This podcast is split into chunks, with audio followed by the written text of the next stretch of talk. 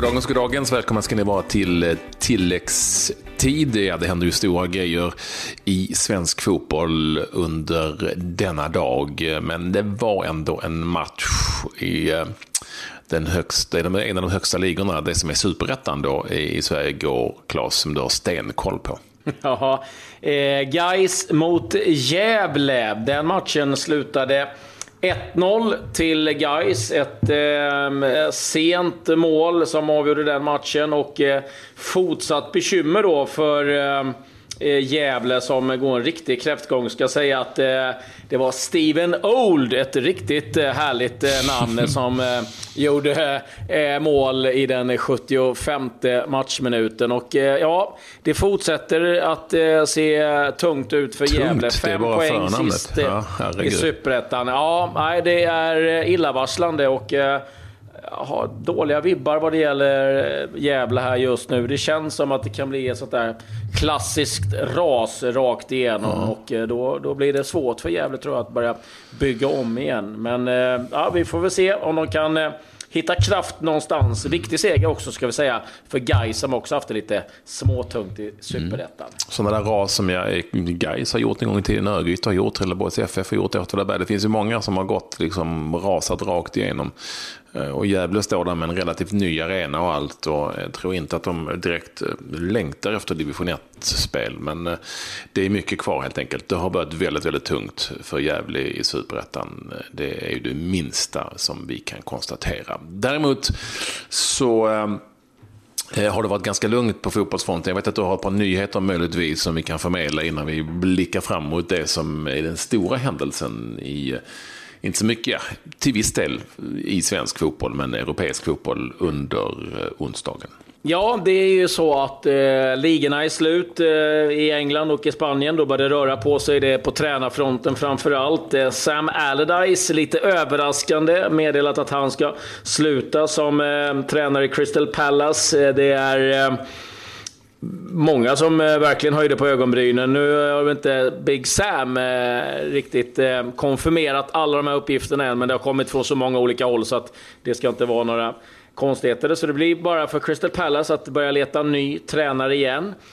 I Spanien så har Ernesto Valverde, som är tränare för Athletic Bilbao, officiellt då sagt att han ska sluta som tränare för Bilbao och då gör det ju än mer Eh, ja, klart att det blir han som tar över Barcelona efter Luis Enrique. Det talas om ett tvåårskontrakt för Ernesto Valverde. Så det blir spännande att se vad han kan göra med ett Barcelona eh, framöver. Och sen Sandro Rosell, när vi är inne på Barcelona, har blivit eh, häktad för detta. Presidenten, även hans fru, har blivit häktad för eh, pengatvätt i samband med eh, att eh, de har varit inblandade och sålt tv-rättigheter vad det gäller Brasilien. Då ska vi komma ihåg att han sen tidigare sitter också åklagad för att eh, ha en del oklarheter när det gäller affären med Neymar. Så att eh, där har han lite att jobba med, den gode Sandro Rosell. Får se vad det får för efterföljder framöver.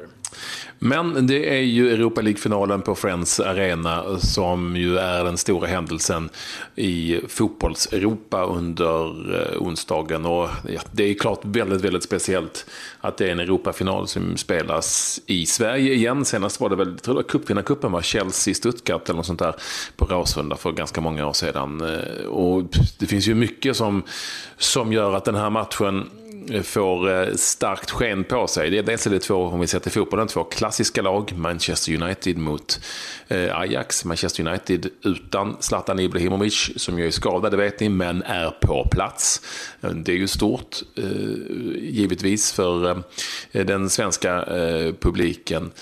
Men också ett Manchester som ju vi alla vet har drabbats av ett vedervärdigt och fruktansvärt eh, terroristdåd där ju över 20 personer, de flesta av dem unga barn och i tonåren eh, i samband med en konsert eh, har förolyckats eh, när en så kallad självmordsbombare detonerade en bomb. Och det här sätter ju på något vis dels lite spår och sprider ett trist ljus eh, över den här finalen, givetvis. Vi ska ju vara där du och jag, Claes, och det, det, det är ju otäckt med stora folksamlingar nu för tiden i samband med stora evenemang. Jag har ju upplevt det eh, inte minst under Frankrike-VM här i somras, när det var, eh, förra sommaren, när det var EM var det väl dessutom, när det var extrem polisbevakning. Men jag, jag känner mig faktiskt inte speciellt orolig inför in, inför den här typen av um, event när det gäller fotboll. För det är så extremt bevakat. Jag vet inte hur du tänker och känner.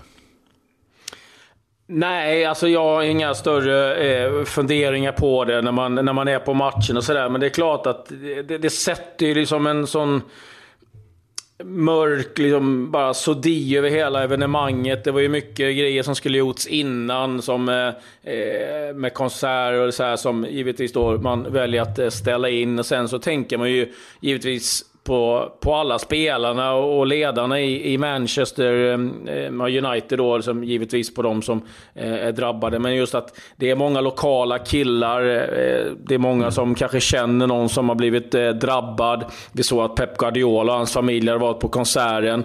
Eh, Lasse Schöne berättade, eh, spelaren i Ajax, att hans familj för två veckor sedan var på samma konsert då i, i Amsterdam. Så det är klart att det här sätter ju liksom, man börjar fundera som spelare, liksom, är det någon kompis eh, eh, familj som har blivit drabbad och det är liksom mycket folk, folk runt om kring klubben som givetvis känner av det här och det blir ändrade säkerhetsföreskrifter, ändrade rutiner eh, inför den här matchen. Det är klart att det är, det är sånt som är oerhört jobbigt. Jag känner liksom, lite som du var inne på, jag känner ingen oro själv att åka till Friends Arena och det tycker väl kanske inte man ska göra heller. Sen förstår jag att folk har eh, kanske vissa tveksamheter att jo, men, ta sig till det, stora evenemang. Exakt, till och från. För jag minns att jag sa till någon kollega när jag var på någon match i, i, i Frankrike under EM, och så, nu är vi på så när vi satt på läktarna på arenan nu är på världens säkraste plats.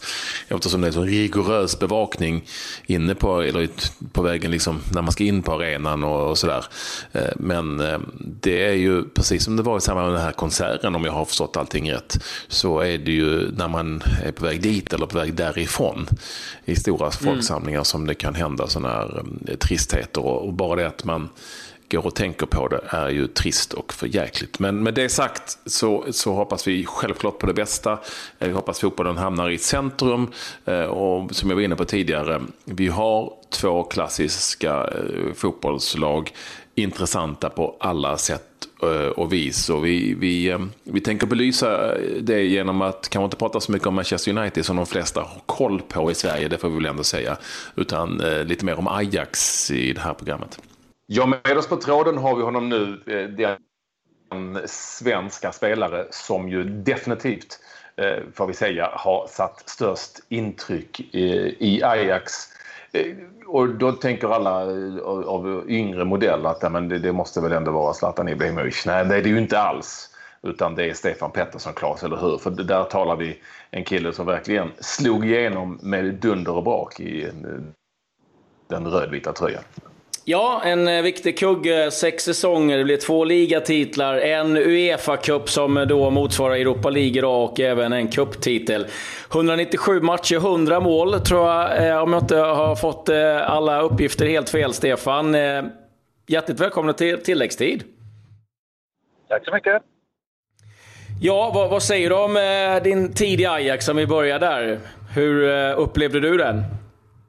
Eh, ja, det var fantastiskt uh, såklart. Eh, med sex jättebra år på alla sätt och vis. Jag brukar säga att det var... Även om jag var 25 och hade spelat en del innan så känns det på något sätt som att jag, jag lärde mig verkligen hur, hur man spelar fotboll när jag var där nere. så att, nej, det var fantastiskt tid.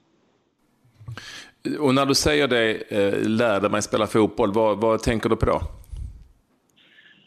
Jag tänker på att man eh, fick lära sig att eh, ta, ta egna initiativ, ta ansvar, eh, vara, vara oerhört delaktig i allt man gör, både på, på träning och match.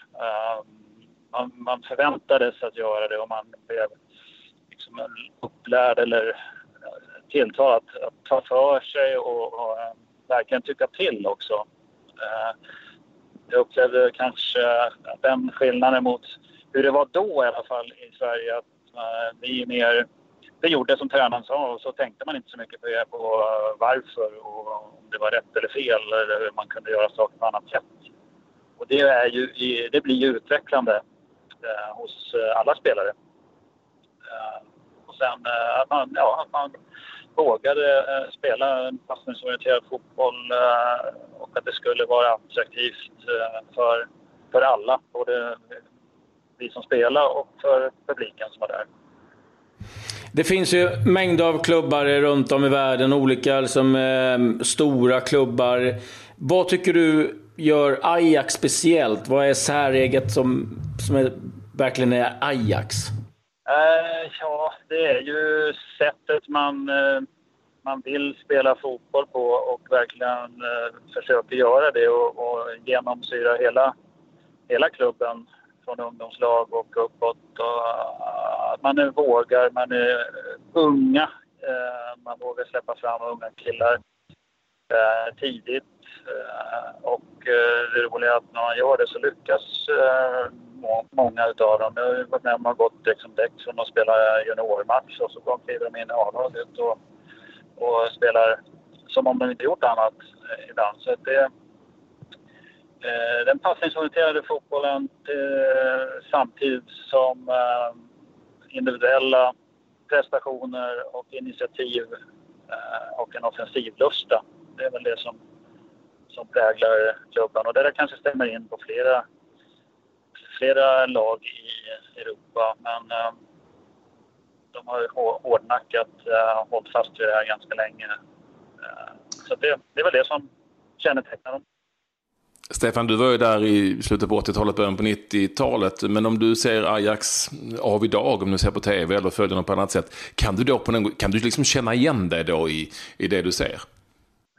Det kan jag faktiskt. Eh, jag har, jag har inte sett jättemycket på tv. Eh, jag har nu sett två kvarts, eller mot, mot Köpenhamn och mot Lyon såg jag faktiskt live nere i Amsterdam och där, där kände jag verkligen att de har någonting på gång igen och eh, kände väl igen lite grann om hur, hur vi upplevde det på, på 80-90-talet.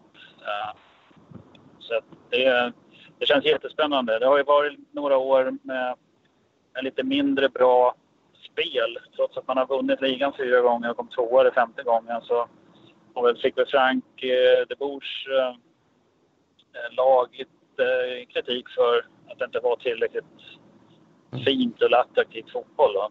Uh, men det har man fått tillbaka.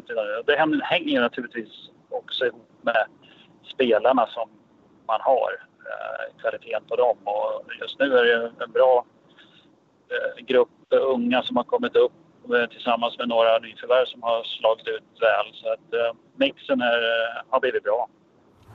Vad betyder det att eh, Edvin van der Sar VD, Mark Overmars sportchef, eh, Dennis Bergkamp assisterande tränare, Bågad är väl involverad också, att de är tillbaka i klubben? Det betyder mycket uh, att det är gamla spelare med i, eh, i ledningen och det har ju varit... Eh, det var ju Cruyffs mantra under alla år att eh, det ska vara fotbollsfolk i, i, på rätt positioner i en klubb för att det ska kunna bli bra för man förstår vad det, vad det handlar om. Sen eh, passar det ju naturligtvis inte alla spelare att gamla spelare ta en sån roll men här har ju verkligen prickat rätt med, med Mark och, och, och Edvin och Bergkamp som är med eh, också. Så att, eh, och det ger, ger respekt och eh, killarna som spelar idag eh, förstår ju att de här grabbarna vet vad de pratar om. Och, eh, det, har, det har ju till slut här gett bra resultat. För det är ute i Europa man har strävat hela tiden och, och fortsätter att göra. Och det har man ju inte lyckats så himla väl på de senaste åren. Eh, men nu är man där och det känns oerhört positivt och bra. Jag som är lite nostalgisk frik då, eh, jag träffade faktiskt dig Stefan eh, en kort sväng när det var i Ajax, kom ihåg, ni mötte eh, vad hette de, Sparta Rotterdam på den här lilla arenan. Men, men jag, jag minns ju eh, det som är förlaget till Europa League-finalen, det vill säga Uefa-cupen, som du var med och vann 1992. Då spelade man två matcher, ni mötte Torino. Eh, ni vann med fler gjorda bortamål. Du gjorde faktiskt ett av de målen på straff när det blev 2-2. Jag vill bara snabbt dra eh, er laguppställning då, så att folk liksom ska få liksom en... Ja, men alltså jag kan inte låta bli när jag ser den. Va? Stanley Menso i mål, sen var det Sonny Sloy, Danny Blint, Fim Jonk, Frank de Boer, Aron Winter, Michel Kriek, Dennis Bergkamp, John van Chip, jag älskar det namnet, Stefan Pettersson och om ni kommer ihåg den gamle Brian Roy också var med på, på, på en vänster, minst sagt. Eh, alltså vilket jäkla lag. Ja, det var ett fantastiskt lag eh, var det. Eh, så det. Jag såg själv den uppställningen för några veckor sedan och det var också så jag själv hajade till lite grann. Samtidigt så var jag, jag var enda utlänning. Det, det var ju ja. lite grann. Uh, det var det. Det, det också. Ja. Uh, hem, hemmamatchen tror jag att uh, Dan Petersen, dansken, satt på bänken. Uh, var faktiskt spännande. Ja, det, det, det var enormt kul. Och, uh, vi träffades ju nu här för några veckor sedan. Vi firade 25 år efter den triumfen då. Så var, blev vi erbjudna till, till semifinalmatchen i, i mot Lyon. Och det var, det var kul. Eh, de flesta var där. Så. Coolt. Jag ska säga också att eh, Louise van Gaal var tränare. det är ett namn som, som ju känns igen också. Vad har du för... Ja, vad har, du, vad har du för känsla nu inför, inför um, finalen mot, mot United här nu då? Kan de skrälla? Uh, ja, det kan de absolut. Nu handlar det om en match och uh, får de till det så som de fick i fått här nu de senaste matcherna i Europa så eh, kan de absolut eh, störa eh, United. Och United har, har väl inte varit så där enormt jämna och bra under en period. De har varit lite upp och ner men naturligtvis är de väldigt starka och fysiskt ligger de kanske lite före Ajax. Men jag tror att Ajax kommer att våga spela sitt spel och stämmer det då Eh, så kan det absolut räcka till en, till en vinst. Med lite flyt och, och sånt där. Man, alltid måste man ha om man ska vinna stora titlar. Så är det. Tack så jättemycket för att eh, du ville vara med oss, eh, Stefan. Och, och Härligt att få prata lite sköna gamla Ajax-minnen då för en gammal gubbe som mig. Men, men jag ser ju också mycket fram emot matchen mot Manchester United. Inte bara för att det är två klassiska lag sett, sett i namn betraktat, utöver för att Ajax, som du själv är inne på, har ett otroligt ungt, spännande och häftigt lag som ju definitivt spelar, spelar Ajax-fotbollen. Eh, ehm, vi ser fram emot det. Tack. Vi ses kanske på läktarna imorgon. Ja, det kanske vi gör. Ehm, ja, som sagt, de har ett ungt lag. Jag måste säga att jag såg här nu sista eh, ligamatchen mot Willem 2. Då hade de en genomsnittsålder på 20 år. Ja, det är som tv-laget ungefär. Då vilar de nog. ja, då, då, då, då, då vilade gammelgubben klassen som är 24. Ja, precis. ha det bra, hej då. Ja, det är härligt. Ja, stort tack hej. Stefan. Eh, ja. Härligt. Ha det bra. Eh, tack så mycket till Stefan Pettersson. Ska jag också säga det då, eh, klart snabbt, att eh, om folk undrar vilka svenskar som har varit i Ajax, eh, så är det ett gäng där Inge Danielsson var först en gång på 60-70-talet. Peter Larsson var ju där och gjorde stor succé. Zlatan Ibrahimovic som de flesta känner till. Men, men även förstås Marcus Rosenberg, Tobias Sarna som har pratat med. Och även, det kan folk ha glömt, Kennedy Bakircioglu var där en sväng. Ja, så du glömt den. Rasmus Lindgren, två sessioner faktiskt. Häckenspelare. För dåligt att glömma det. Jag beklagar. ja, men eh, många nya unga spelare att hålla koll på i finalen idag. Kasper Dahlberg, 19 år. Eh, Traore, 21 år gammal, båda anfallare. De har en eh, mittback, eh, Delikt, som är 17 år och är ordinarie. Ah, spännande och se vad Ajax kan hitta på. I övrigt har det ju inte hänt så mycket där ute i den vida världen. Du nämnde ju några nyheter inledningsvis. Själv eh, har jag då kastat mig över den finländska ligan som heter eh, Veikkaus liga och Veikkaus tror jag faktiskt är deras eh, svenska spel. Nej men vi var inne på, jag tycker det här är intressant, vi var ju faktiskt inne på när vi pratade om att Spalferada, italienska laget, gick upp utan några som helst utländska spelare, bara inhemska spelare i sitt lag. Kommer ni ihåg det? Ja. De som alltså gick upp i Serie A. Eh, och så av en eh, händelse så var jag inne på Helsingfors, derbyt IFK Helsingfors mot HJK. Och då såg jag HJKs lag, alltså finska ligan, det här är bara hur fotbollsvärlden har förändrats. Tänkte det här för några år sedan. I den finska ligan, i startelvan, tre finländska spelare. Sen i övrigt då, en tysk i målet, en kille från Colombia, en från Ghana, en japan, en gambian, en nigerian och en brasse. det är en härlig mix. Ja, det... ja, men den mixen i den finska ligan, det säger en hel del om att fotbollsvärlden definitivt eh, har förändrats. Det är för övrigt 0-0. så det ska vi inte prata så mycket om. Ja, ja vi, får, vi får hålla utkik på den numera internationella finländska ligan också. Men det är ju så även i, i allsvenskan. Det är ju, och det är ju ja. bara roligt. Jag tycker det är helt underbart att det liksom kommer in nya influenser, nya eh, idéer och liksom eh, sätter lite eh, karaktär på, på våra ligor. Men ja, det får väl avrunda dagens eh, tilläggstid. Vi är tillbaka imorgon och då eh, har vi resultatet från dagens final att redovisa bland annat. Mm. Eh, så att, vi är på eh, plats, vi kör en liten specialare därifrån ja. tänkte jag från, från Friends. Tack så mycket för att ni ville vara med i tilläggstid. Alltid lika angenämt. Adjö.